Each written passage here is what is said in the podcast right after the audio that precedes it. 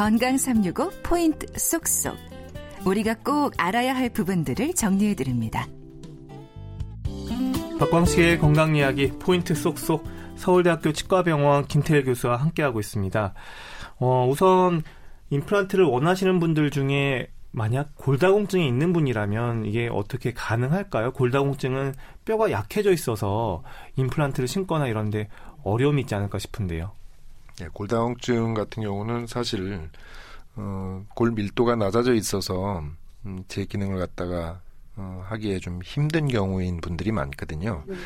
그래서 어, 해당되는 의과, 뭐 정형외과라든지 치료받으신 과에 저희가 의뢰를 해서 주의 깊게 보고 있습니다. 음. 그래서 골다공증이 있다 그러면 일반적으로 임플란트를 협진을 통해서 이제 임플란트 치료를 해서 좋아질 가능성, 뼈하고 잘 붙어서 성공적인 치료를 할 가능성이 있는지 없는지를 정말 주의 깊게 저희가 보고 있거든요. 음. 네. 그러니까 골다공증이 있다고 해서 불가능한 건 불가능하진 아니죠? 않습니다. 어, 그러니까 상태에 따라서 예. 내분비내과 선생님하고 협진을 해서 맞습니다. 조심스럽게 진행할 수 있다. 맞습니다. 이렇게 정리해 볼 수 있습니다. 네.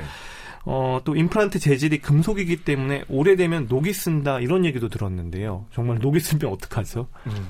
일단 임플란트 소재를 구성하는 금속성 재료인 타이타늄 그리고 비금속성 재료는 세라믹이 있잖아요. 네. 근데 세라믹은 뭐 부식은 당연히 없을 테고요. 네.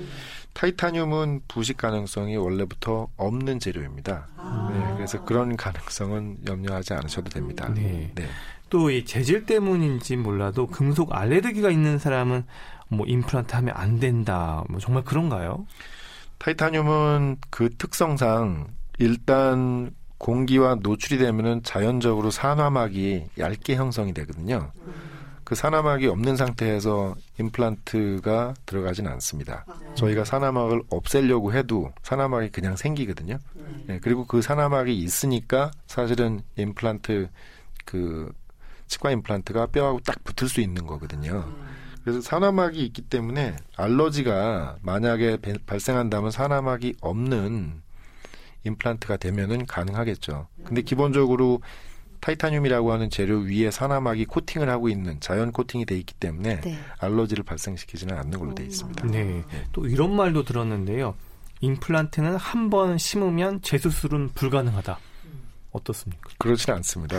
아. 임플란트도 문제가 있으면 다시 제거를 해야죠. 네. 제거를 하고 어, 뼈가 재생되도록 적절한 조치를 한 다음에 정상적인 상태를 만들어 놓고 나서 얼마든지 재식립을 할 수도 있고 재수술을 할 수도 있습니다. 음, 그러면 여기서 임플란트는 영구적이다, 반영구적이다 이렇게 궁금해하시는 분들 앞서서 좀 대답은 해주셨는데 어떻습니까?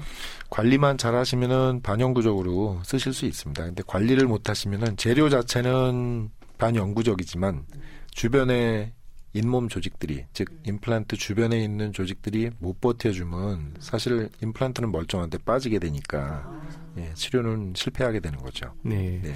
그리고 임플란트는 통증을 느끼지 못한다라고도 하던데요. 이건 어때요? 네, 임플란트는 내부에 통증을 느끼는 생체 구조물들이 전혀 있지 않기 때문에 뭐 그건 맞는 얘기입니다. 반면에 자연치아는 내부에 치아 신경이 있어서 온도 자극이 있거나 뭐 염증이 생기면 통증을 느낄 수도 있고요. 뭐 어제 잠깐 말씀드렸던 것 같긴 한데 뼈에 고정해주는 역할을 하는 치주인대가 자연치아는 있거든요. 그래서 세게 씹으면 치주인대가 눌리니까 치아가 아플 수도 있고요. 근데 치과 임플란트는 통증을 못 느낀다고 하는 것은 그런 구조물들이 전혀 없기 때문에 그런 것인데 이게 조금 문제가 되는 경우가 세게 씹을 때 이제 문제가 됩니다. 그래서 임플란트에 큰 힘이 가해져도 이게 세게 씹고 있다는 느낌이 안 들기 때문에 아프지가 않아서요. 그렇게 하다 보면 인공치아가 파절될 수도 있어요. 그래서 임플란트를 하신 분들은 야 정말 잘 씹힌다 하면서 너무 세게 또 씹는 것도 주의하셔야 됩니다. 음, 네.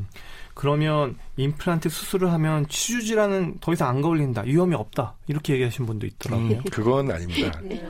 빠진 치아 부위에 인공치아를 넣는 임플란트 치료가 잇몸에 염증이 생기는 치주질환의 치료법은 아니거든요. 그러니까 오히려 치과 임플란트 치료를 받고 방금 전에 말씀드렸듯이 임플란트를 포함한 잇몸 관리를 소홀히 하면 치주질환이 생길 위험성이 높습니다. 음, 그리고 이 여름에 임플란트를 하면 주변 조직에 염증이 더 잘 생긴다? 음, 글쎄요. 음, 네. 치과 임플란트 치료도 수술이기 때문에 네. 덥고 습한 여름에 덧날 거라고 생각하시는 분들이 좀 많아서 그러신 것 같아요. 음. 근데 치과뿐만이 아니고 의과 쪽에 모든 수술을 할 때 사실 계절은 큰 문제가 되진 않습니다. 네. 음, 전해지는 이런저런 여러 가지 얘기들이 많아서 질문 드려봤고요. 임플란트에 대한 긴가민가 하는 부분들 살펴봤습니다.